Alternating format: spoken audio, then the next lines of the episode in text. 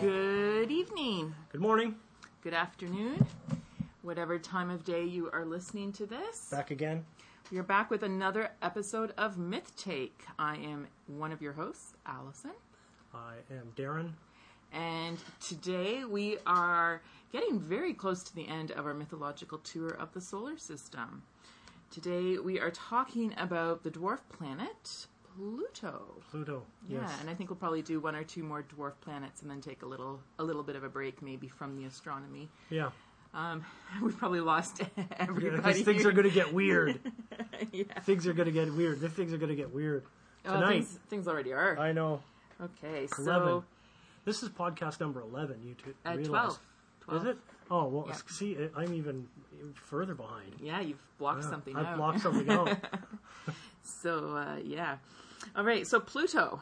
I have come up with some trusty information from the NASA website if you want to know That's right. We, we need we need lots of information about Pluto, scientific information. Alison is an expert in planetary science. I'm an expert in the right. Googles. Ah, yes, goggles. Yeah, I I Googled- it. I I Googled it, and I found out something about this dwarf planet. And I like to imagine a world where Pluto is still considered a planet without calling it a dwarf planet. But I'm sure you're going to tell us I why know, it's a dwarf planet and not just a regular planet anymore. But what can you do? Oh, I will say. Yeah. that I have an old set of encyclopedias that Mm-hmm. I inherited from an uncle long time ago. Mm-hmm. Uh, Are they and- still all about the USSR and Oh, uh, they're, they're Soviet well, that's a- Russia and- we should have a podcast just on the contents of those, but they uh, do not include Pluto. Yeah, Yeah. interesting. Wow, So it I must don't be know- really old. Yeah, well, you know, they're kind of that old. You know, weird. They're very weird.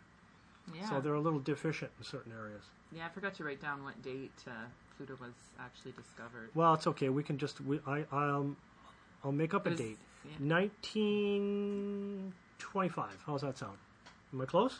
Goggle it. It was named in 1930. Oh, okay. So there you go. I You- could be close. You you Pluto- goggle it while I tell I'll our- goggle it, and you go. You carry on. This is this is this is a polished production Yes. tonight. I'm gonna blame wait, the wait, heat. Exactly. Oh, Yeah. did you find it? Uh, January 24th, 1930. There you go. Okay, it was named in 1930. Yeah. So okay, that makes sense. There you go. You you So my, You were I was close. close. I was only off by very- five years. My, That's my, not bad. No, hey, not bad. You know, if anything, academics are good guessers. yeah. Are we not? Right? We we can make anything sound convincing. Sure. And you know, after years of being beaten over the head with the stick of ignorance, we learn a few things. right? And, and apparently, getting close, like horseshoes and hand grenades, is one of those things, right? So here we go. But close only counts in, in Horseshoes and hand. Well, yeah, it's better than a you know a blind miss. Here you go. Okay. Anyway, our our listeners are probably anxiously waiting um, to hear about about the dwarf 12. planet Pluto. Dwarf planet. Okay, so uh, again, as usual, the links and stuff will be on the blog, and you're welcome to. Uh, we've picked up some blog followers, by the way. Did you notice that? Oh, that's great news. Yeah, it's great. Okay. I, love every one of them. Yeah. I'll send them uh, like Christmas cards. And You be um, okay. So leave your address in yeah. the comments, and Darrin will send, I'll send you a Christmas, Christmas card. it'll be a, a, one I get from the dollar store, but it'll it'll be fun. okay, so dwarf planet. Yes. It is a, a, considered a member of the Kuiper Belt, which is this asteroid belt. I love the Kuiper. Long, yeah, somewhere, somewhere between Neptune and the Oort cloud. Mm-hmm. And it actually, they have a fancy. like fancy. the word cloud too. Yeah, I don't think we're going to be talking about the Oort cloud. Um, it- it's got a fancy name called the Trans-Neptunian Objects. So, objects beyond uh, Neptune. So, Pluto itself is two thirds the diameter of Earth's moon. Um, so, it's smaller. It's quite small. Oh, it's smaller than the moon, eh? Wait, let me double check that. I wrote down that it was smaller. Uh, smaller. you know, if it is a dwarf planet, why not? You know. Yeah, it, it's Two-thirds, it's. Uh, uh, see, now you got me uh, guessing my No, basic just my basic research. Just yeah, facts boom, here. Okay, thirds. y- uh, people can uh, people can fact check that and Yeah. let me know if I wrote that down wrong. Absolutely. Um, just a little itty bitty. Yeah. Yeah. So it was the uh, it was the ninth planet until uh, 2006. Uh, that was the Day of Dread. Yeah. Then what happened that day? Okay. So, um, well, we'll talk a little bit more about its constitution, and um, Okay. and then we'll uh, and then we'll we'll talk about about why why means. it got uh, recategorized, not demoted, recategorized. Okay, so um, ice, water, methane, nitrogen, the usual ice that I've been repeating every episode for I don't know how long now. Okay, our usual ice that we find on planets. Um, its mass is huge, though. Um, it's I think it's like 14 times the mass of Ceres, which is uh, the a dwarf planet, which I hope we will still talk about between um, Mars and Jupiter. We could have made this a combined episode because no, no, our, our primary source I very know. much deals with Demeter, right? And I Pluto. know, but this will be a little teaser for next week. Yeah, I know, but we should be moving on. You know, Well- that's all good. Too late. Yep, too late. it is what it is. Suck it up. Okay. Um, so it's got a it's got a, consider- a considerable mass, or at least I don't know. It sounds considerable to me, a non-expert. The orbit is very very long. You would never have a birthday on Pluto, ever, ever. Um, Way out there. the orbit is 248 years long, Earth years long. Cool. Um, so that's one Pluto year, and Pluto is tipped on its side, like uh, one or two other pla- um, Yeah. Neptune, Uranus. Yeah. Um, and it has a retrograde rotation. So, like Venus, it rotates backwards to what Earth rotates. So, your sunset would be in the east and your sunrise would be in the west. Oh, that's cool. A day on Pluto is 6.4 Earth days. So, it's a slower rotation as well. That's nice. And it's a very, very, very long way from the sun. Um, as much as 49.3 astronomical units from the sun, AU. which an AU is. The distance from Earth to the Sun. Yes. Okay. You keep track. And the orbit is very elliptical, so it uh, it varies. So that's kind of at its at, at its uh, farthest point from the sun, um, and then of course it can come at times mu- much closer. Gravity is uh, six percent of Earth's, and let me find the mugsometer here. Yeah, we're super organized tonight. Um, I bet you it's not much, you know. no, It's not that. It is no. massive, so the mass of the planet does affect the gravity. So I would say that it's probably probably com- comparable to the moon. That would be my guess. Because it's a little smaller, you know. That would be probably pretty good. I can't find where I put the mugsometer. Ah, well, you know, Um, it is the It's- it is the cornerstone of the entire podcast. We realize that, and if we really don't have a mugsometer, oh, I'm afraid I'm, it's definitely not all those pages away wherever you're flipping. But it it uh, Here, I found it. I Oh, found it. Oh, it was one of your early. Oh, and we don't have a mugsometer because the NASA website that I was using to calculate the mugsometer Yes. didn't let me enter your weight on Pluto. there you go. See, blame NASA. So- I knew them and the phone company. Always blame them. Okay. And the hashtag is at, uh, at Ask NASA. and if you do that, they will answer your question. I've done it, and it's a lot of fun on Twitter. At Okay. Well, let's not NASA. let's not let's not harass the the uh, the NASA people about Just But anyway, it's a very it's a very tiny percentage. You could probably jump very very high as well on on, uh, on Pluto. Yeah, I'm going to say Okay. one tenth, just like so moon. so the surface of Pluto, as I mentioned, we've got the usual ice, very cratered. There's craters as large as uh, 260 kilometers. That's pretty big. It's pretty big. A lot of action out there. and uh, there's it's dense cratering, and there's also tectonic effects like uh, scarps and troughs and stuff. So Cool. there's uh, there's some something has gone on there, um, up to 600 kilometers long.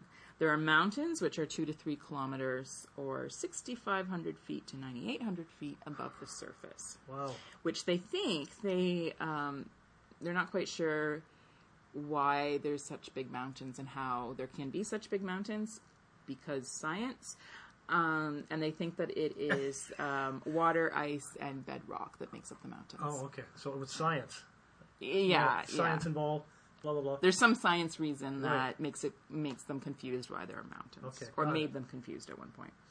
Um, we mentioned the frozen gases, so we're talking a temperature minus 235 degrees Celsius for our American uh, listeners. uh, minus 391 Fahrenheit. So it is frigid. I wouldn't mind having it a little bit cooler today, but not that cool. Atmospheric pressure is also very tiny. It's like one one hundred thousandths of Earth, I think, something like that. Well, yeah, because it's that a right. trace yeah. atmosphere next to nothing. Yeah. We uh, they don't know if it has a magnetic field. Okay. Looks like it maybe doesn't, but um, that according to NASA, when they wrote their webpage, was still to be determined. Uh-huh. So um, there was a probe, a mission sent out to Pluto. Do you know which one that was called? New Horizons, New Horizon. and it began its detailed studies in 2015. And I think Specifically, uh, that seems a long way to go. Just few New pictures of. Horizons was launched Yeah. in 2006. Yeah. and it began its detailed study in 2015. It took a long time That's to get nine out years to get out there. Yeah. there, and it yeah. did nothing on the way there. That seems like a big waste. Well, not necessarily. Oh, we it gotta may look have that done like flybys or something. Yeah. I don't know. I didn't look that up. You take it up with NASA. Take it up with NASA. So again. the imagery um, that New Horizons was able to produce uh, led them to revise the size of Pluto and the size of its big, its uh, largest moon upwards Right. somewhat. Um, so, so it does have a moon. oh, it's got more than one moon. Good. Sort of. I don't know if they're technically moons because it it's not gets a little technically a weird when the things get this small and, and so on, right? Yeah. Like, so yeah, so this is one of the reasons, of course, that Pluto wasn't discovered till the 20th century because we're dealing with something that's super tiny. It's Mm-hmm. dark because even though it's covered with ice, there's um, a darkening effect, like a chemistry science sort of thing that causes the Yeah. the, the ice to um, get dark, and so it's so it's getting very It's little gloomy. light. It's gloomy. Just it's very like, gloomy. you know, the realm of so it's 80s getting itself. very little light, and it's reflecting very light, very little light back. yes, oh yes. So you need- such a powerful metaphor. Yeah, so um, you need the more modern um, technology to. And I learned from our friends at alliterative.net Yes. that Pluto, the name was chosen, you know, in the same sort of convention, but uh, written in it or embedded in it is a little bit of a code, PL, for Percival Lowell, the guy who was responsible for its discovery. I did not It, know it was that. actually named by a young woman who was a friend of hers, uh, a friend of his, and uh, You it- are stealing my thunder here. well, I, I, I, I did have to look that I up. know. and and you know they should actually listen to that. Pluto Yeah. was named by an 11 year old girl named Venetia Burney from Oxford, England in 1930. Well, there you she, go. She is the friend She had a grown up. about. yes, she had Yeah. a grown up submit Pluto as her suggested name. And yes, if you have not listened to alliterative.net, What was it on Um, Endless the Endless Knot? Knot on Endless podcast Knot podcast. on Pluto that they did back. I think I think it's an older podcast, maybe yeah, around it's like the number time. three. Yeah, it's a great uh, it's a great uh, podcast. Um, so definitely, we we are trying not to cover the same ground No, that they and did. we can't. um, and we really recommend that you listen to theirs. But anyway, okay, so moons. We're talking about moons. Yeah, I want some Okay. moons. I'm, I'm into moon moon-like things. Yes.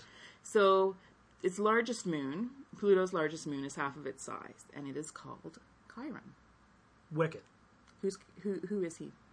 Charon? Yeah. Charon is the uh, kind of spectral figure, the boatman of the underworld. Mm-hmm. It takes you across the river Styx, ferries you into the land of the dead. And actually, because um, Pluto's not really a planet, and I think you have to be a planet to have a moon. I'm not entirely certain how, how these things work. Okay. But it's called a double dwarf planet system. Oh, I get you. Sure, yeah, they're kind of hanging around. But it is, but it is really neat because um, Charon is tidally locked with Pluto.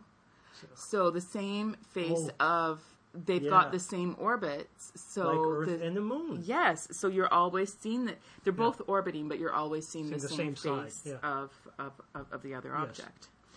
Um, it's got a different color. They call that tidally lock. Yes, Tidal lock. Okay. tidal locking. Um, it's got a different color Uh-huh. from Pluto. Pluto is a little more reddish. Um, uh, the moon is a little more gray, so that suggests that it's maybe got different composition. Mm-hmm. The uh, earliest photo, from the sounds of it, from the looks of it, was 1994 by the Hubble Space uh, Space Telescope, and Wow. that was when they noticed the color difference. Oh, okay. I thought Yeah. they discovered it. Okay. Yeah. Um, its orbit, as I said, is the same as Pluto, so 6.4 Earth days. And um, they have since discovered more moons or moon objects. Right. Okay. So in 2005, there were two tiny moons. Now we're talking about super tiny things orbiting super tiny things that are Sure. like ridiculously far away. Yeah. Okay. If Pluto's So- only two thirds the size of the moon, the things are getting smaller Yeah. and smaller. Well, I might not have written that down right, so Well- I don't want to make people angry if I get it I, I want to stress its veracity. It is two thirds the size of the moon. You're Okay, making this I know, worse. I know, but it's fun. Okay, go I know ahead. it's fun. Okay, so tiny, tiny moons, Nyx and Hydra. Oh, that's cool. So Nyx is, Nyx is is a primordial goddess of night. Mm-hmm. Yeah. and Hydra. Well, Hydra is Hydra, right? What is? But but our listeners don't know what that Oh, it's means. a monster. It's you know uh, that's what they would be getting at, right? It's A Yeah. multi-headed dragon. Yeah. You know, um, Apparently, um, chthonic dragon of chaos Yeah, type yeah. thing. You know, Yeah. thrown in with all the baddies out there. so yeah, know? so we're familiar. Um, you're probably more familiar with the Hydra in the context of Heracles. Yes. and he has to kill the the uh, Lernaean Hydra. Hydra. Yeah. and every time he chops off a head, more heads Another grow. one grow. Yeah. So gives us the expression of you know of pointless, endless tasks that just really? multiply. multiply. It's kind of a, it's Um, a yeah, it's a but- heroic riddle though. He overcomes yeah, it. yeah, yeah. yeah. Anyway, um, so um, yes, chthonic as, um, associations with Yeah, they're the monsters, Yeah. and if I'm not mistaken, there are other features on Pluto that have weird names Yeah. that are attached to things like Tolkien legend, and there's orcs and orcas and all kinds of interesting. Okay, things. but I'm not done with the moons. oh, okay. because we have two more moons that were discovered, um, tentatively discovered, I guess. First discovered 2011, and then um, kind of confirmed in tw- in uh, 2013. Yes. And these were Kerberos, Cerberus, the Yeah. the Latin. They spell it with a K though. Sure. So it's a Latin pronunciation of Yeah. Kerber. Yeah. And Styx. And who are those two figures? Okay, I'll go with Cerberus first, and I've used this the Yes. soft C. The one we're Uh, familiar yeah, and, and Cerberus is the uh, is the Hound of Hell, is the three headed dog, right? The Mm-hmm. guardian of the underworld. Uh, and much can be said about him. We could just have a podcast on Yeah, him. we Maybe we'll just talk about him for half an hour. No, no, we can't do that. Okay, but anyways, he's down there. That's um, Fido of the underworld. That would be Hades. And he's very friendly because he protects us from zombies. Yeah, well, we'll get to that. We don't want to, you know, Okay, I'm we don't want to just tip our hat. But Cerberus is the un- is the underworld guardian again, and then what was the other one you mentioned? Styx. Styx. Okay, well, that's one of the five rivers of the underworld. And That's the river of oaks, river, river, river of oaths. yes, So, and it's and it's also a goddess as well, personified Yes. as a goddess, yes. uh, primordial goddess. Um, so Charon, the large moon, um, has similar surface variations um, as Pluto, so fractures and craters, um, that sort of thing. Okay. Um, Nyx and Hydra are not spherical. Um, Nyx is what is called a triaxial ellipsoid. Of course it is. So it's like an ellipsoid thing with three different diameters. Okay. So I'm I'm imagining kind of like a rectangular box with rounded edges. I don't know. So anyway, that's not scientific though. It's odd. Okay. So I think it's important to stress is the, the notion that not everything is spheroid. yes. That's what's important. Yes. And, Well, Right? the Earth isn't even completely spheroid. We're slightly we're slightly squashed. This is spheroid. true, and, and that is a revelation to some people, Yes. right? But still, not everything is spherical. Yes. All right. So why is Pluto not a planet? I don't know. I, I wish I knew.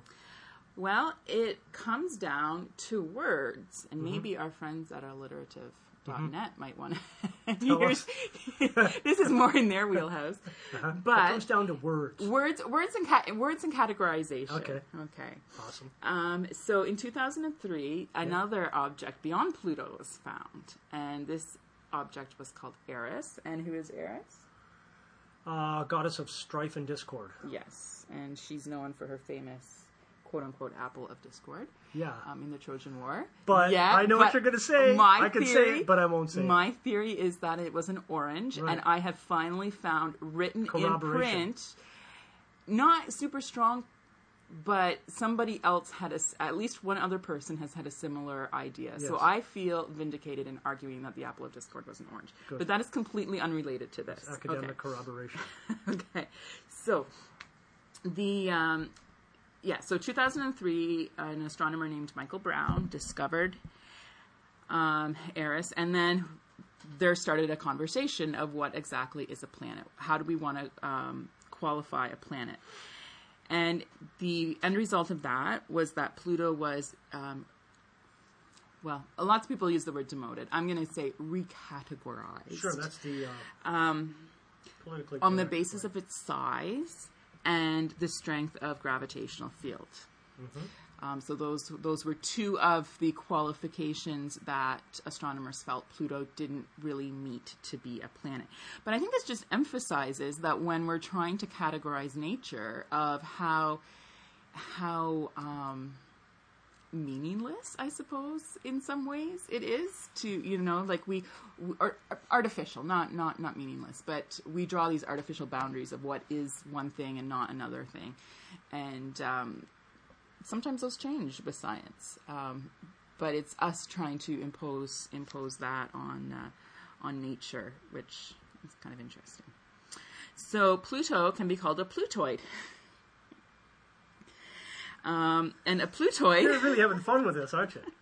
a Pluto, Plutoid. Okay. a Plutoid is a dwarf planet that is further out in space than Neptune. So we mentioned the, d- the dwarf planet Ceres, which is between Mars and Venus, which we should have done back when we did Mars and Venus, but I didn't think about it back then.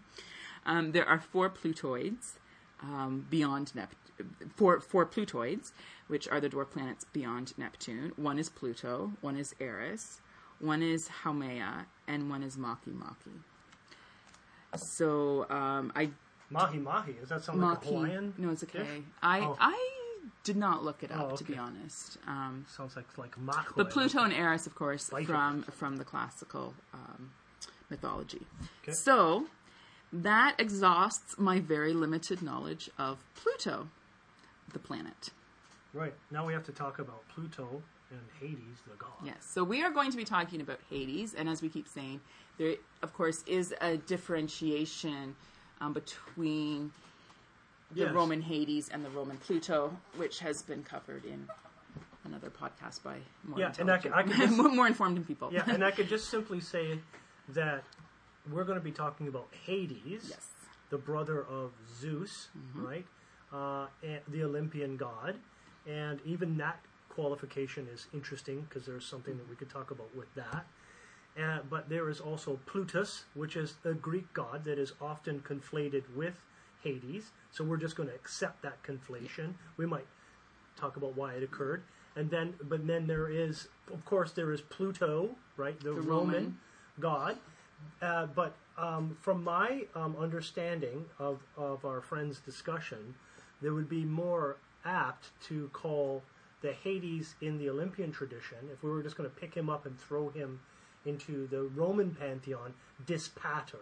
Mm-hmm. Right? Yes, that was And- my understanding. Yeah, and then because then the Romans also had the Pluto, the Plutonian wealth idea too, but Yes. that is more that underworld chthonic power is more dis dis the Dispater, Yes. right? And than, um, uh, than and the other.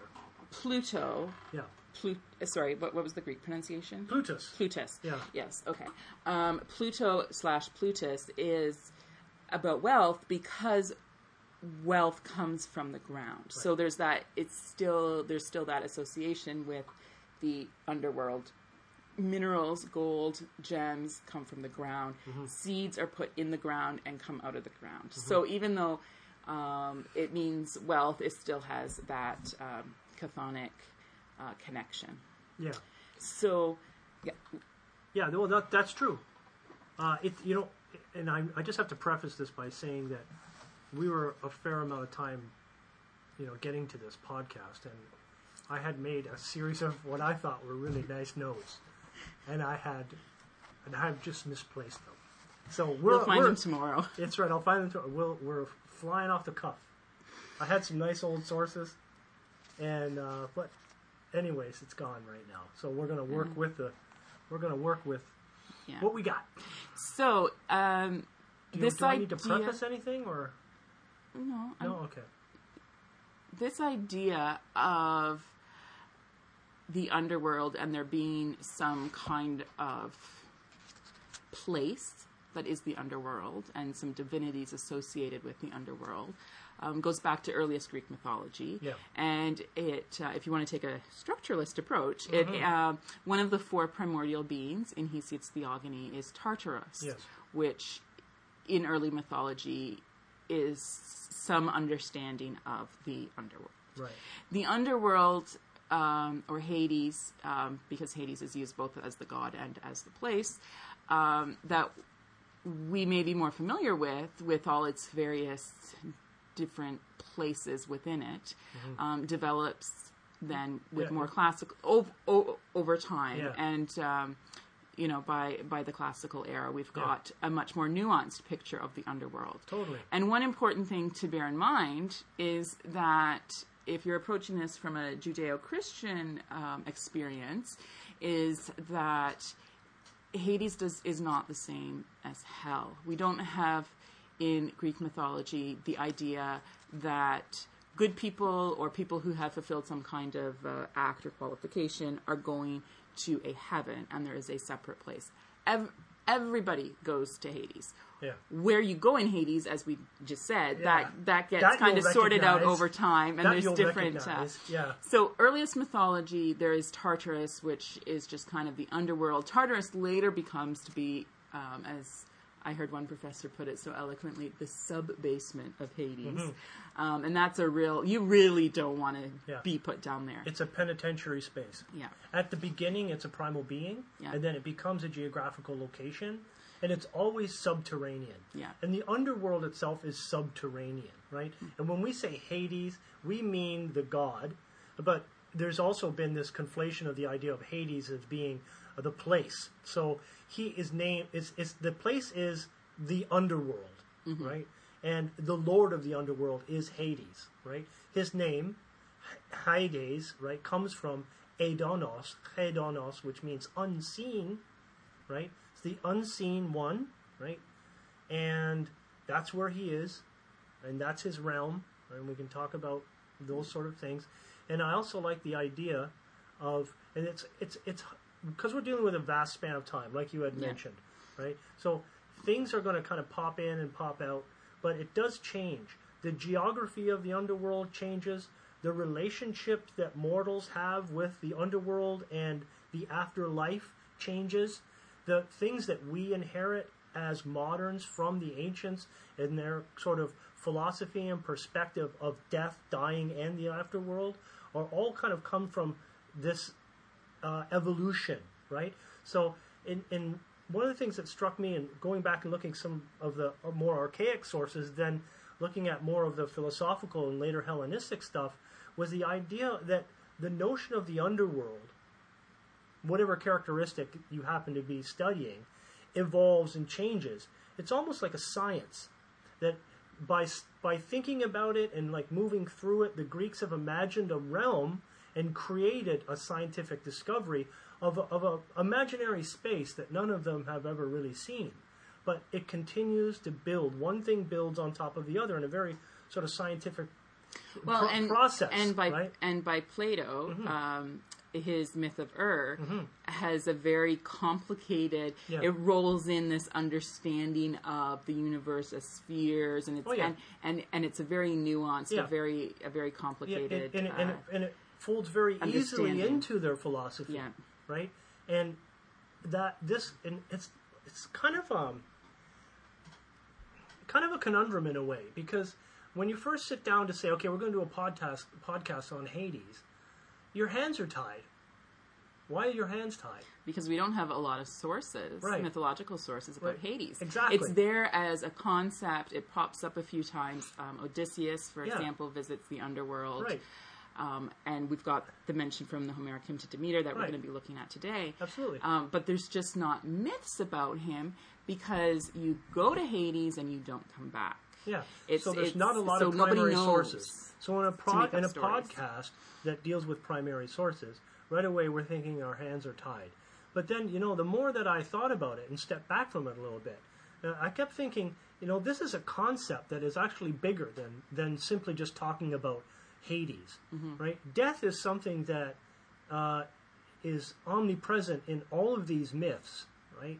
And the this exploration of death and dying and so on is is not only fascinating from a Greek mythological perspective, but from an interdisciplinary dis- perspective as well. So there's lots of other things that we can talk about that are re- in relation to this uh, concept of death, right, or the Lord of the underworld, right? Okay, so I don't think I think we've got a lot more to talk about than it might seem at first. Well, that's so we'll my just point. have to see. Yeah, Yeah, so, like it's so kind I'm of like a Chinese box. So I'm just saying we're going to have to see how far we can Yeah. we can get through in our in our allotted uh, hour or Mm-hmm. so. Um, so why don't we get started with um, Our first selection. with our first selection? We're going to read a couple of different passages from the Homeric hymn to Demeter, but uh, we're going to start with the with a passage very close to the beginning, lines one to twenty three. Demeter, fair haired, holy goddess, I begin to sing her and her slender ankled daughter, whom Aidoneus seized, and loud thundering, far seen Zeus granted it, without the knowledge of Demeter of the golden sword and splendid fruit. As the girl was playing with the deep bosomed daughters of Oceanus, picking flowers, roses, and crocus, and beautiful violets throughout the soft meadow, and irises and hyacinth, and the narcissus which Gaia made grow as a trick for the blushing maiden. Pleasing the one who receives many by the will of Zeus, a flower shining marvelously, a wonder for all to see, both immortal gods and mortal men. From its root a hundred blooms had grown forth, and their fragrance was very sweet, and the whole broad heaven above, and all the earth laughed, and the salty swell of the sea. Then, struck with wonder, she reached out with both hands to take the lovely toy, but the wide pathed ground gaped open. Along the plain of Nyssa, where the Lord who receives many sprang out, with his immortal horses, the son of Cronos, worshipped under many names. He seized her against her will, and on his golden chariot carried her off wailing. And she cried aloud with a shrill voice, calling on her father, the highest and best son of Cronos. But no one either of the gods or mortal men heard her cry, not even the olives with their splendid fruit. There So right there, we see lots of different names for Hades. Oh, it was Um, a- it I think a- there were three. There were was at a casting call thrown out. um, That's in the proem, right? It, um, yeah. So there's the um, Aidoneus. the unseen one. Yeah, the the unseen one. Yeah. Um, he's also called uh, son of Kronos. Son of Kronos, yeah. um, which other ones did we have? It's like Lord of Many. Lord of Many. Lord of the Many. And that's the that's the countless dead. Yes, exactly. And Hades is always depicted as being a very patient god. He Yeah. just sits down in Hades because he knows sooner or later Mm-hmm. everybody is going to have to come down to him. And he lets Zeus and Poseidon and everybody else squabble about the living Yeah. mortals. Yeah, let them do their things. And I read an interesting fact in about the relationship, well, the ratio between living and dead, and and the living and the dead. And it wasn't until the early to mid uh, 19th century that the ratio of the living outweighed the ratio of the dead. So all this time there was much more dead than there were living. But now we've surpassed that. There are more people alive now and, and than than there are ever ever died. So he's, the ratio's a little off. But at that particular time, right? Yeah. When they call it the, the vast host of, of the dead, right? And and uh, I have a good quote. You know, it's and it's a shame. I, I don't know if if you remember, but it's a shame that we weren't doing this in October. Yeah, Because this is I- more I of a was thinking Halloween that, episode, yeah. right? it has more of a of a spooks and specters kind of feel to it, right? But the idea is that the dead uh, always want us to join them, right? That They So- frighten us because we know that one day we will. Yes. So, for those who are not familiar with the hymn to Demeter, and I think we've already referenced it um, a number of times in our mythological tour, but this hymn, the there's there is a lot packed into it. It's one of the four longest hymns. The basic story, in a nutshell, is uh, Zeus marries off his daughter Persephone, Yeah, um, his story. daughter with with Demeter, marries her off to Hades um, without telling Demeter, which he's which technically he's allowed to do in Greek custom. Um, and I, and I think that's the context we talked about Sure. in before, Yeah. um, in terms of Zeus and what it says about Zeus. Um, Hades and is in it because he's the bridegroom. yeah, and Persephone is married off to Hades. So this particular this particular um, episode that I just read is the episode where Hades comes up out of the earth to snatch her away. So instead of waiting patiently, Yeah. um, but he well she she's immortal because she's a she's a goddess. Um, he, Mm-hmm. The maid. he takes he takes her away. Abducts her. Um, one of the reasons that he is worshipped by many names is because nobody wants to upset him by calling him by the wrong name or forgetting one of his names. So, um, and it's that idea of not wanting to say something bad in case Yeah. in case you invoke it, and Yeah. that that's that's something that's just name it ingrained in us even today. Is to People evoke still- it, exactly to call upon its power. exactly. Um, So it's like Voldemort, him who cannot be named, yes. right? Exactly. Yes. So, was there anything in particular that you wanted to draw out with this passage? What from the proem? Yeah. Well, no, you, it's that, Just- it's that's sort of the lights, camera, action scene. It's the moment of abduction. Hades actually comes up from the underworld and seizes her. He passes through the uh, infernal barrier. Mm-hmm. Uh, he passes from the land of the dead into the land of the living. He can do that. I think right? this is the only time we ever see that, though, isn't Uh, it? well, there are it- again. There's so many stories. Like Yeah. it, it, I could say that, you know, but, But there might be a there's always, you know, some yeah. like you know some obscure thing. You know, death is always watching the helmet of Hades. You know, and so, but we have to. We see here in this in this hymn specifically that Gaia acts as an intermediary, an agent that allows the sort of uh, the temporary um, opening Mm-hmm. of the infernal barrier, right? This, um, oh, what do they call it? Uh, tenebris uh, impedimentum in Mm-hmm. Latin. And this a dark portal, right? Dark barrier between life and death. There is a world, there is an underworld. And so he comes up, she opens it, opens this gate, and uh, he comes out, seizes her, and then right back down she goes, right? Mm-hmm. So that's the moment of abduction. And we won't go into it um, today because this is a much larger mythological theme. But whenever you see a maiden picking flowers in a field, Look out. um, No, pay attention. talking. Pay attention right. because we're talking. The, like the story is is is a rape story, Yeah. effectively. So that would make a great podcast episode sometime to look Yeah, at. To, rapto. yeah, Reptilian. to to look at those. Yeah. Okay, so yeah, everything's a little too perfect and a little too happy. So of course something is. Yeah, going- and Zeus is behind the whole thing. He's writing the check, Yeah. right? So that, that's Zeus's deal. Okay, so So after Persephone is snatched, yeah, in um, this arranged political marriage, yeah, um, without Demeter's knowledge, Mm-hmm. she wanders the face of the earth as a grieving mother. She winds up in Eleusis. She tries to deify a, a mortal child, and that doesn't work. And then she has another. Um, and she just cries a lot. And I want my baby back. I want my baby yeah, back. I want my baby back. and then so finally she withdraws even from the mortals, and Yeah. she's not, and she's the goddess of grain, which we will, if we do, if Ceres. Ceres episode, we'll be repeating most of this. Yeah. but she's the goddess of grain, so if she's not around, times are tough for mortals, and Yes. they're not able to to uh, continue their agriculture, so they aren't making the offerings to Zeus. And finally, Zeus notices that something's not right with yeah, and earth. take step to correct the imbalance. So our next passage then um, is much later, and it starts at three thirty-four. Uh, I will say that as a result of the grief of Demeter, right, um, this idea of her withdrawal that you mentioned causes, a, a, let's just say it's like a a planetary, um, what are they calling it? Not a drought, but a famine, yeah, right? And and this men are not able to plant.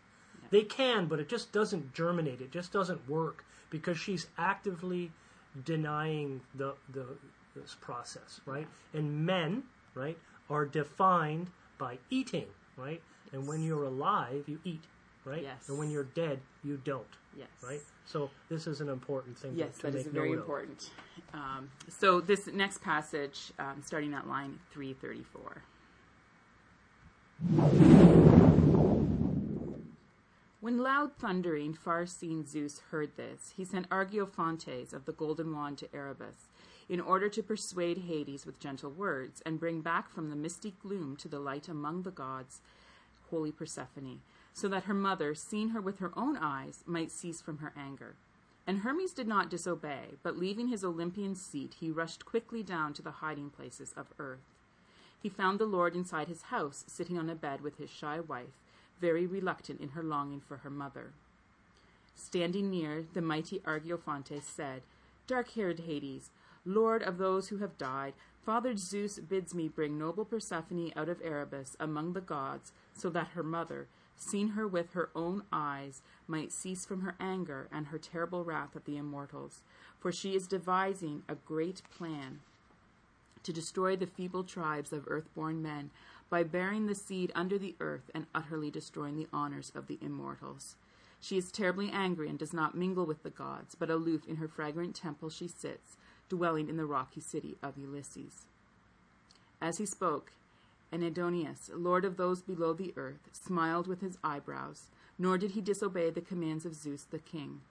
Quickly he ordered thoughtful Persephone, Go, Persephone, to your dark robed mother, keeping a gentle spirit and temper in your heart, and do not be too despondent beyond the others. Among the immortals I shall not be an unfitting husband, you know, since I am Father Zeus's own brother. And when you are here, you shall be queen of all that lives and moves, and you shall have the greatest honors among the immortals. And there will always be punishment for those who have wronged you, those who do not propitiate your spirit with sacrifices, performing holy rites, and offering proper gifts. So he spoke, and wise Persephone rejoiced, and jumped up quickly in delight. But he himself, in secret, gave her the honey sweet seed of a pomegranate to eat, peering around him, so she would not remain all her days again with revered Demeter of the dark cloak. Then the ruler of many, Aidoneus, harnessed his immortal horses in front of the golden chariot, and she mounted the chariot, and beside her the strong Argeiphontes, taking the reins and whip in his own hands, hastened from the halls, and the two horses flew readily. Swiftly they finished their long journey, and neither the sea nor the water of rivers nor the grassy glens nor the mountain peaks held back the onrush of the immortal horses, but above these they cut through the high air as they went. Hermes brought them to a stop where fair wreathed Demeter waited in front of her fragrant temple. All right, so a lot actually happens in there, and there's a lot that we can unpack about Hades and the underworld. Yeah. Maybe too much. Maybe too much. Yeah. Okay. That's the rescue scene. This is the famous rescue scene. Yes, the return. Yeah. So, well, wh- why don't we start at the beginning then? All right. Are you good with that? Sure. Okay. All right. Um, so, Hermes. Why Hermes, is the Hermes? man. Hermes Hermes is the herald of Zeus. He's the messenger god. He's also known as the Psychopompus, the uh, leader of souls, the Psyche, right? And uh, he uh, is one of the beings in the cosmos who has the capacity to travel into the underworld through that dark barrier that I was talking about for, before, because of his relationships Well, and more with importantly, come boundaries. back. Yeah, and to come back, right? Yeah. And um, he can move in and out without with uh, with penetrating that boundary without but leaving it intact, and that's what's important, Mm-hmm. right? You don't want to go to the underworld and have to smash the door open, and the door stays open, and the nameless dead, if you know, if like come you know bursting out into the land of the living like the revenants, right? And you know, Homer calls it uh, well like a, a moldering horror. You know, that doesn't sound like a really nice place, right? And actually, that um, passage in the Odyssey, I don't remember what book it is, Uh-huh. but where Odysseus goes to the underworld. It's the Nacusis in, yes. in Book 11. Yes, he uh, revives some of the dead, Yeah. and as there's just this horde of these, Yeah. Just specters and ghosts. yeah, They all Yeah. want blood. They're hematophagous. They drink and consume blood, the life force of men, right? And it's And not. that's, that's all they eat. They are, they are, in essence, in the Greek, from the Greek model, they're all vampires. we should do that passage for Halloween. Yeah, we should do That'd that. be a great passage. Yeah, I, I, in a, you know, in a way, you could say all the dead are vampires, right? Because that's what they want, right? Yeah. I know that you know vampires is another one of these things, you know, that just keeps going through even to the present day. But the ancient Greeks believed in vampires. Yeah. You know, if if you if you read Book Eleven of the Odyssey, They just didn't call them vampires. yeah, they just didn't call them vampires. That's all. They consumed blood so that they could gain some of their former life and the capacity to speak. So Hermes is also called Argeiphontes, Yeah. um, and that's one of the things that can trip people up with with, epithets. with uh, reading uh, primary source material. So always get a good translation that uh, that's got some footnotes to help you along here. and then um, he goes to Erebus. yeah, So we've got is the- another name Yeah. for the under uh, for the underworld. Erebus here. is the is the dark undergloom. It's it's sort of the region that's around the halls of Hades itself. It's filled with sort of wandering specters and ghosts of the dead. Right? It's it's a it's a term for a more provincial spot of the underworld. Right? It's a location in the underworld itself. It's also the name of a god.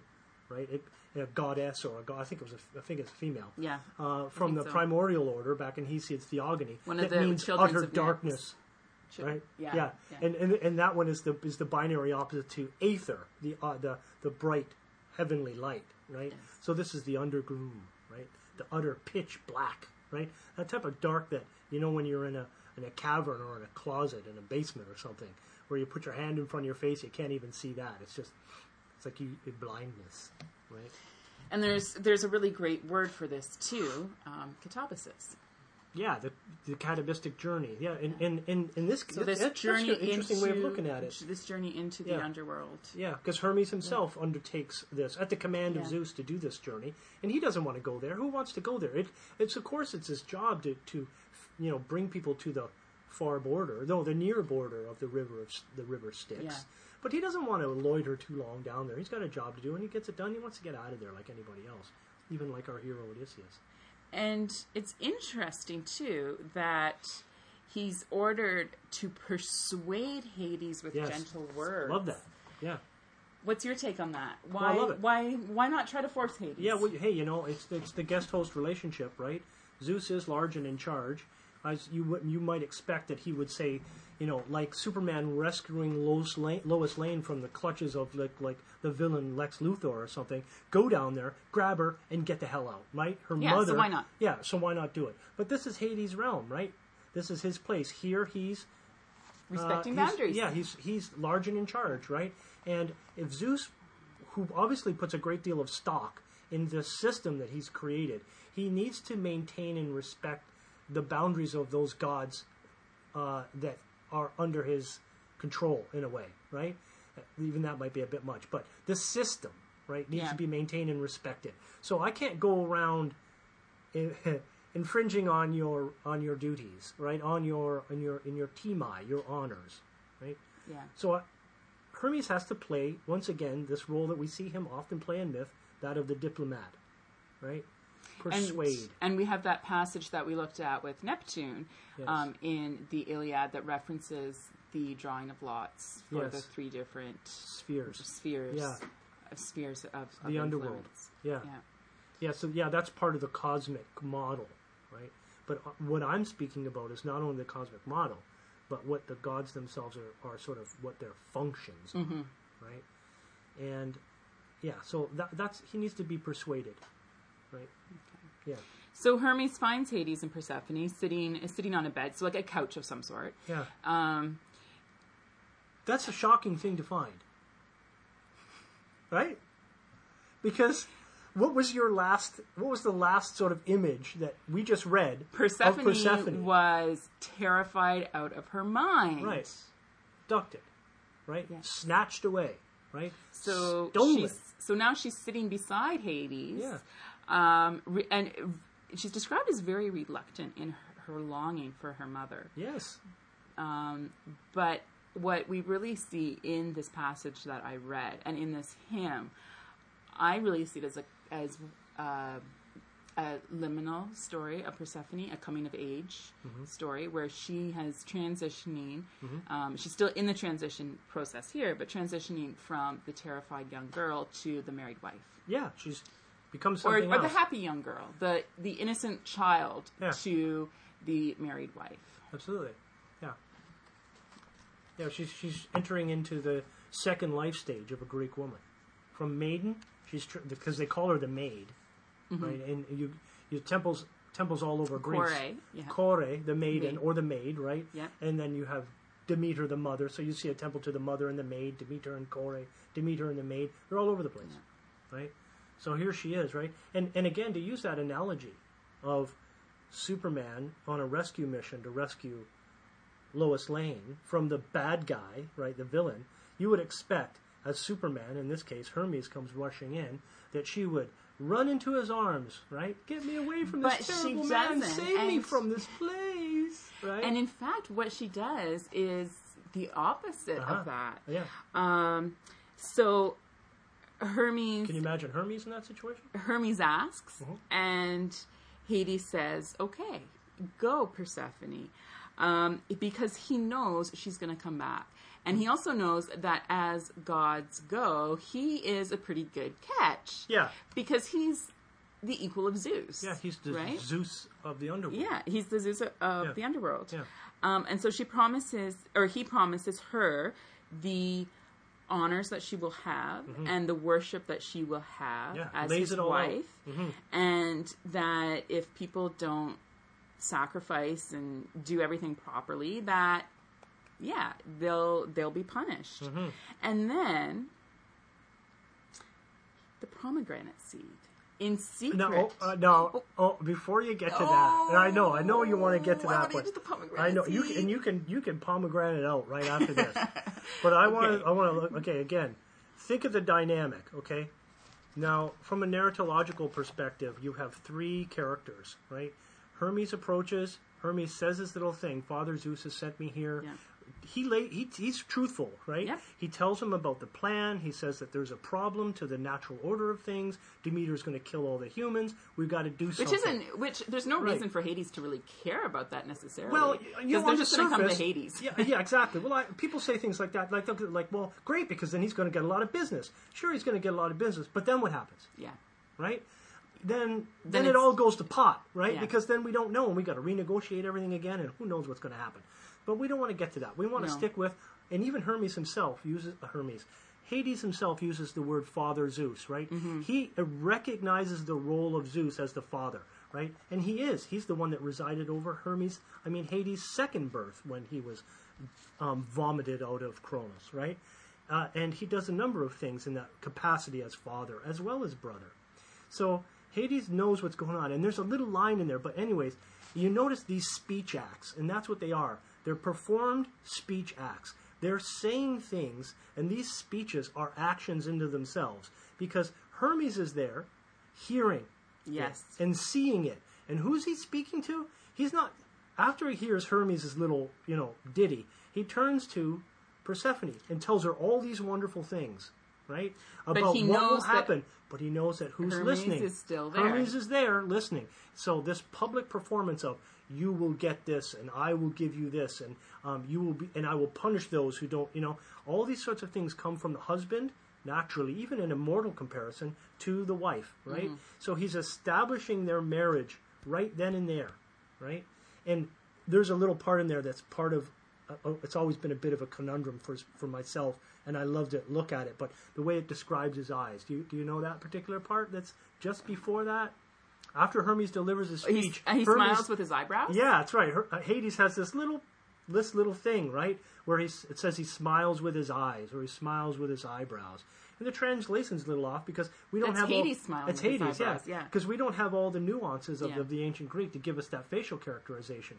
But my contention is, with with others, is it's a very much a telling look that he he he Hades knows what is going on, and he knows what Hermes was going to say. He knows that eventually, you know, this was too good that Hermes would come, Zeus would send him, and that this girl, who he wants as his wife and who she wants as his as her husband, would be taken away from him. Mm-hmm. Right? So that's the look that you're getting right there. And he's like, but you know what? He's cagey, He is right? cagey. He's cagey. So here's the solution. Go ahead. And the solution is the pomegranate. And as you alluded to earlier, eating is important here. Yes. Okay, so it symbolizes it symbolizes community. community. Yes. Okay. In life. Um, so we see that in lots of different places in myth, and Totally. here is a it's a very very important, and it's highly symbolic as well. What they ate is the pomegranate seed. yeah. Yeah. Now I'll be honest, I had never had pomegranates until I started teaching this. Oh. And then I'm like, oh, pomegranates. And when they come out in November now, I've got, I love pomegranates. They are so good. But you know, they are messy They are. and they squirt red juice Yes. everywhere and Yes. they're prolific. There are millions of little seeds inside of those. Those are the things that make it a symbol of fertility and Yes. marriage. Absolutely. So the juice of the pomegranate seed symbolizes the uh, blood of first sexual um, action in Sure. marriage. Yeah. And the, And- and the blood of life. And the blood of life. Yes, the blood of life. and the seeds, of course, fertility. Mm-hmm. And again, that's associated as well with marriage and children. Yes. So it's it's not just that they eat together, Mm-hmm. which is very important because then they're establishing community, but it's also what they eat together Yes. is, is also very important. And the words around it, because he says, but he himself, so Hades, Mm-hmm. in secret gave her the honey sweet Bingo. seed of a pomegranate to eat. Yeah. And Who's the secret? Keep reading that part. yeah, What's he say? peering around him. Uh huh. So he knows that Hermes is watching. So Mm-hmm. he slips her this seed and she eats it willingly. There's There nothing Yeah. to indicate Yeah. that she is being forced to eat the pomegranate seed. And if you don't read that passage You buy the carefully, you buy the mother's line. then you buy what she tells What her mother. That's right. The, the white. Because what she tells her mother Oh, when you- she yeah, you you're gonna read. You don't have to. Read I'm yeah, Oh, no, no, okay. I'm, I'm just going to Oh, okay. compare it. Yeah. I'm, not- I'm, I, I won't read it all. Um, but what she tells her mother, well, okay, so she shows up and You can paraphrase. happy embraces, and they're thrilled to see each other. And her Oh, mother, daughter, I love you. oh, and then her mother's like, wait a minute, wait a minute, Oh yes, promise me, tell me, Yes. did you eat anything? right. And Because. Persephone is like, hmm, what do I tell mom when I come in Uh-huh. at five in the morning? You know, Little do, white lie. Do do I tell her that I was at a party or I was studying at a friend? Studying at a friend's house. Mom knows, but what are you going to tell her? That's right. And Persephone tells her um, a lie Yeah. that it was forced on her. Yeah, the villain did it to me. So now Hades is being painted as a villain. Yeah, And Demeter lays out exactly why this could be problematic. Mm-hmm. But if you ate anything, you will go back beneath the depths of the earth. Because she had eaten in the underworld, Mm-hmm. she belonged to the underworld now.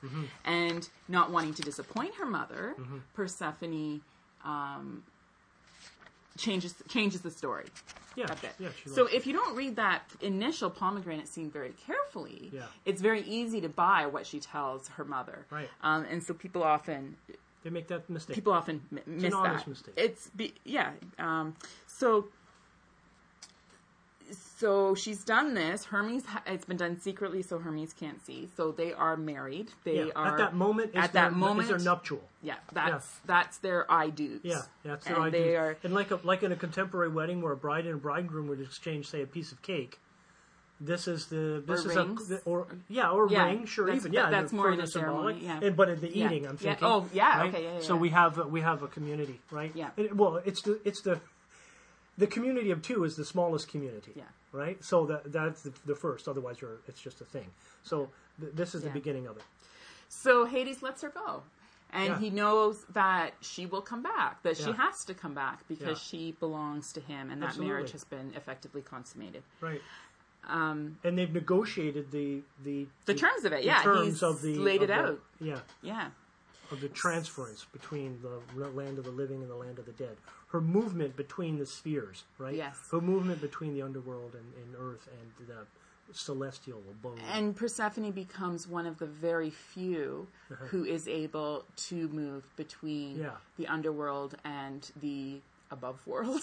yeah, let's just say that. Yeah. Um, so she leaves with Hermes, Mm-hmm.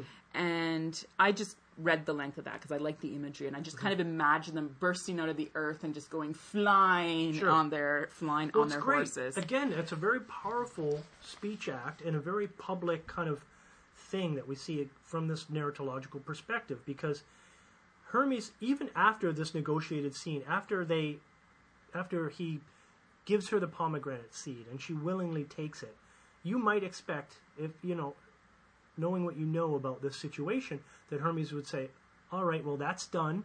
and would take a hold of her of Persephone's arm and fly her up out of Erebus into the realm of Zeus, right Yeah. into the Olympian sky.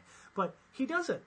Her method of exit to Olympus, or actually to Eleusis, It's the on same way that she was taken. is on the chariot of her husband, right? Yes. So I like to use the analogy of here, honey, here's the keys to the Cadillac, right? So when she arrives in the presence of her mother, and she arrives later there on She is Olympus, arriving as his wife. yeah, she's arriving as his wife on her husband's mode of conveyance, right? The golden chariot of Hades, driven by the Immortal horses. immortal black mares, right? Yeah. And who's driving it? Hermes. Hermes. So Hermes becomes relegated to the role of a chauffeur.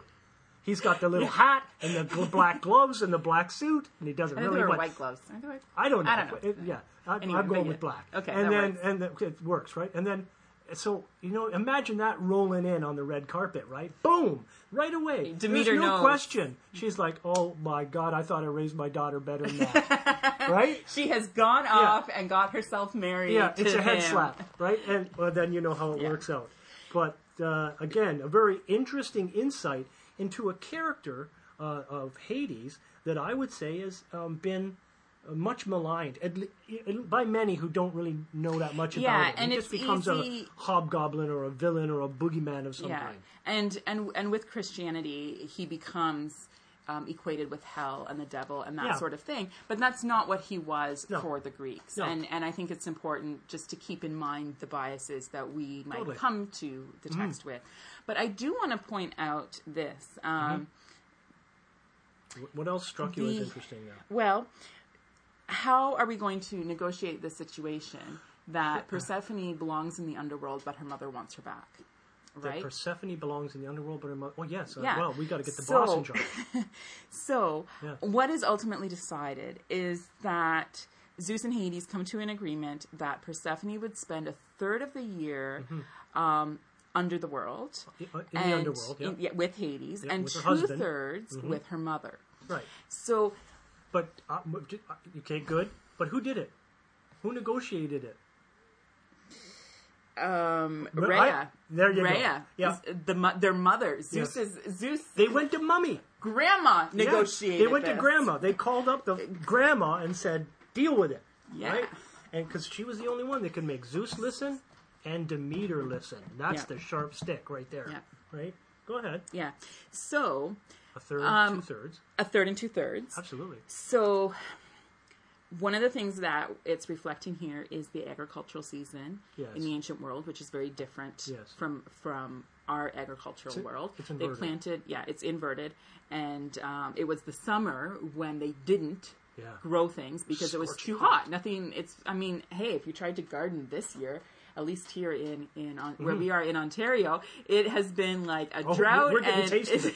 and it's scorching. It is not back to school weather um, in the least.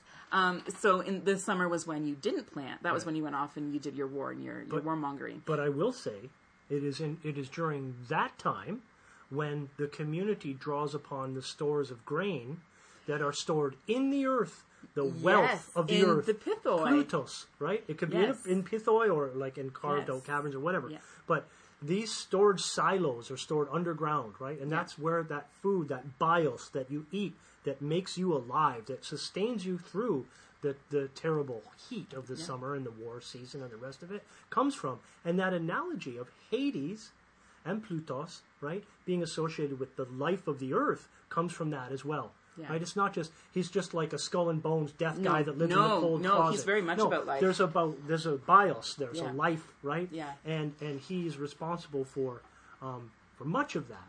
And so pithoi Yeah. that I just um, referenced, these Yeah. are jars. So Yeah. they're made out of terracotta and they're huge. Like you could easily fit a person in them. And in fact, on the Amazing Race Amazing last Race? season, Uh huh. I hope I'm not giving out any spoilers here, Spoiler but the alert. teams had to clean out these huge jars Mm-hmm. that were used for wine, traditional winemaking, somewhere in Eastern Europe, I think. Nice. And they were buried in the ground. And they had to use a ladder to get in. And that's, I mean, the shape's Yeah. different, but that is the same idea as a and pithoi. that's a- that that's is a- that is it exactly. Right. And and the pithoi from a mythological perspective, is a huge metaphorical complex that we Yes. could talk a great deal about. Yes. But we're not going to go No, into no, that no, any further. No. Suffice it to say that life comes from the Yes. earth. And it's stored in the earth too, it's right? stored- yes. It's stored. It's made safe in the earth. Yes. Um, so Yeah. Yeah. Yes. So my We've point, the- my point just being that this is this is not a story about seasons. I mean, yes, it Yeah. can be used to explain the seasons, but there's far more about there's far more to this than, than just the seasons. Absolutely. And one of the key things in my reading of of this um, of this work is Zeus's extension of influence into the underworld Yeah. because now he has Persephone that moves between the earth and the underworld Yeah.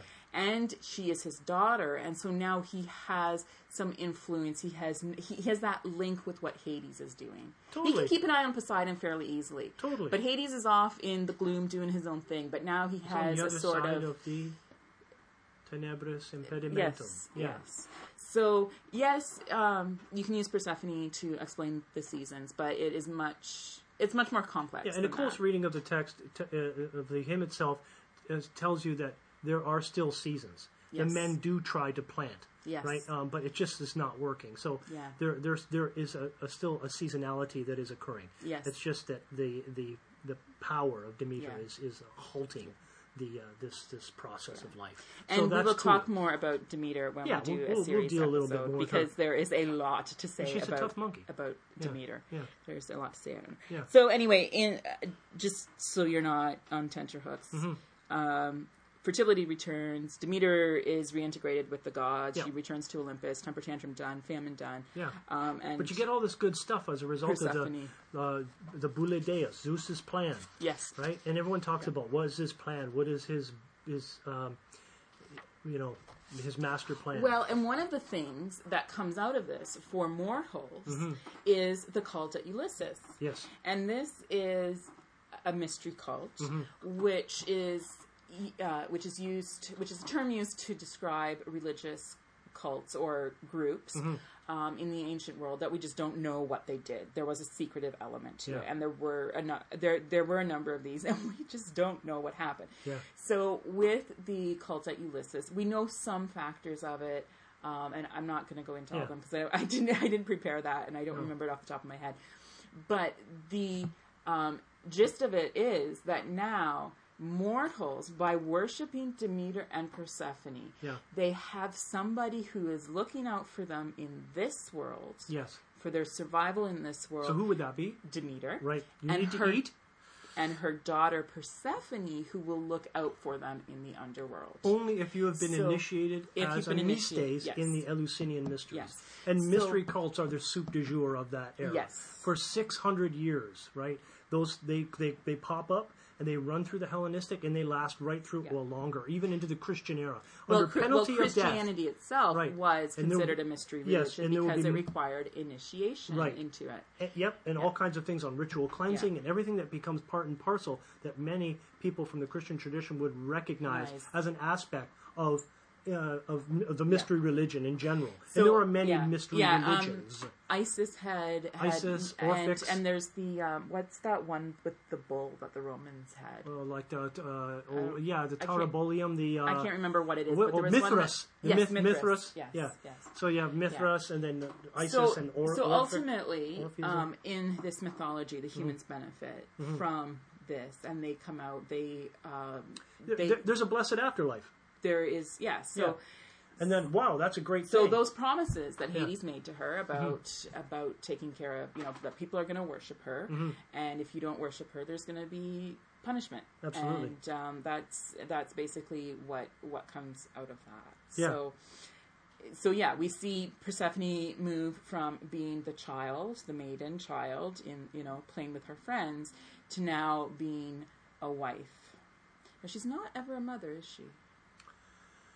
Uh, Are you aware of any myths where I think there's an children? Orphic. I think there's an Orphic tale where um, Zeus actually sires a child with Persephone, Okay. Zagreus. But she and Hades certainly never. Yeah, but they they do not, and and that's part of the sort of strange conundrum about the fertility of the underworld. It's allowed in some in the way that we were talking about earlier to grant some life. Uh, the child Plutus is a, is an infant, right? Uh, and He's the New Year, isn't he?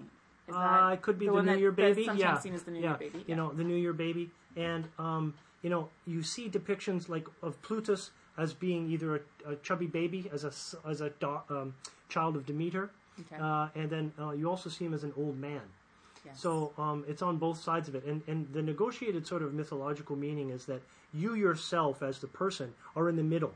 So you see life life is expressed from infancy to old age, and and uh, like Merlin is often portrayed as a young boy or an old man, right? And then you yourself, as the viewer, are in the in- middle, in the middle somewhere, right?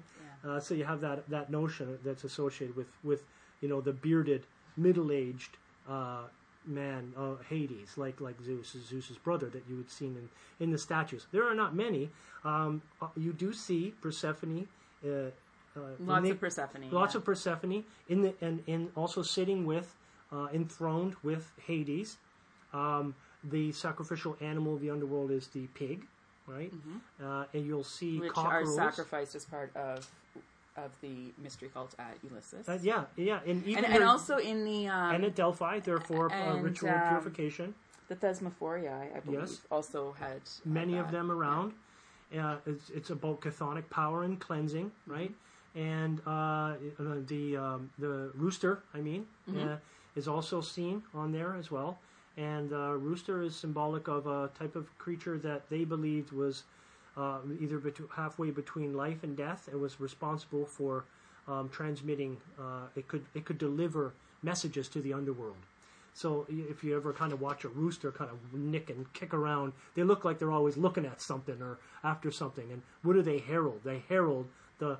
They scream out when the sun rises, right? Yes. It's the, the dawn, right? The coming of the day. there's lots of animals that are associated. Well, I shouldn't say lots, but there are some animals as well that get associated with, with the underworld. And the snakes being one because they Mm-hmm. Yeah. move in and out of Yeah. the earth. Yeah. And uh, kind of anything that goes down in, in into the earth Yeah. gets, gets those associations of with the underworld. They do, yeah. Serpents are in, are in there, you know. It's usually nastier things, you know. Yeah. Like serpents are more of a goddess type. Yeah, but I'm, I'm I'm just thinking kind of in terms of Where they inhabit. portents and kind Yeah. of that Sure. that religious aspect. Yeah, Well, I think we should probably wrap it up because we have gone way longer than usual. okay. um, unless there's anything, any burning last minute things you want to um, bring up. Not that I can recall. We right do now. have listener mail this time. Awesome. Let's do listener mail. Yeah. Okay.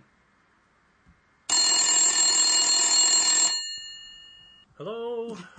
I can't remember. Welcome back. I can't remember what sound effect I used before, Telephone so call. we're gonna Viewer go. mail. we're gonna go with the old-fashioned telephone. We're getting them by telex or the telephone call. It's a rotary dial. It's old. So, it takes a while to answer. Our listener mail this week, we had a couple of tweets and retweets. Um, um, but Matthew Scott left a lovely comment on her blog. He's saying, I absolutely love your podcast. I've been interested in Greek mythology since writing my AP English essay on Medea. Yay, Medea's the best. He didn't write that, I said that. Oh. Um, I really enjoy the fresh takes you both bring to the tales. This may be in the works, but I'd love to hear more about Dionysus and perhaps tying in the role of wine for the ancients. Linguistically, for example, Homer's labeling the sea as wine dark as evidence the ancients perceived the color blue differently than we do now. Sure. Maybe this could turn into a small series on the gastronomy of ancient Greece and associated deities. Thanks for a great listen as always, and looking forward to more. And I think those are some great ideas. Well, we're getting into we're getting into winemaking season, so Yeah, You know, so um, we'll definitely Yeah. uh, do do some more at some point on on uh, on Dionysus. Yeah. And certainly, if you're interested in color, our dear friend, Oh God, I know. people are going to start thinking that they're paying us for the promotion. Um, but uh, the Endless Knot podcast has started an intermittent series on color and how we perceive color. And it's not just ancient, but it's more generally. And they've done one or two colors, I think, already. So I would definitely direct you um, there as well if you're not all already um, listening to that. But for sure, um, we can definitely. Well, we talked about food tonight. We talked about pomegranates. Yeah, I talked and, about uh, pomegranate. Saw a great YouTube video from a guy who actually knew how to cut one open properly. There, there is a technique There is a great it. technique, and it, when you do it properly, it's just amazing. And and there's none of that stuff. The rind is completely removed, and it's just the seeds. Find Great. it and we'll post it on our We we'll will. post on our blog post. Yes, we'll put, we'll put it up, or we'll blast it out via Twitter. That works too. Yeah. Or both. Either or. Right. No, both. So I think that was the only listener mail we had. Like I said, we, we did have some shout outs on Twitter. Yeah. And um, we do appreciate Feel that. free to give us a And, follow. Uh, yeah. So I'm at Innes Alison, I'm at Darrin Sunstrum. and we use the hashtag MythTake. Myth take. Yes. Um, Fresh take on ancient myth. Yes. And we will see you next episode. Yeah, for episode 13. 13. Oh, lucky 13. Lucky 13. Stay tuned. Okay, good night.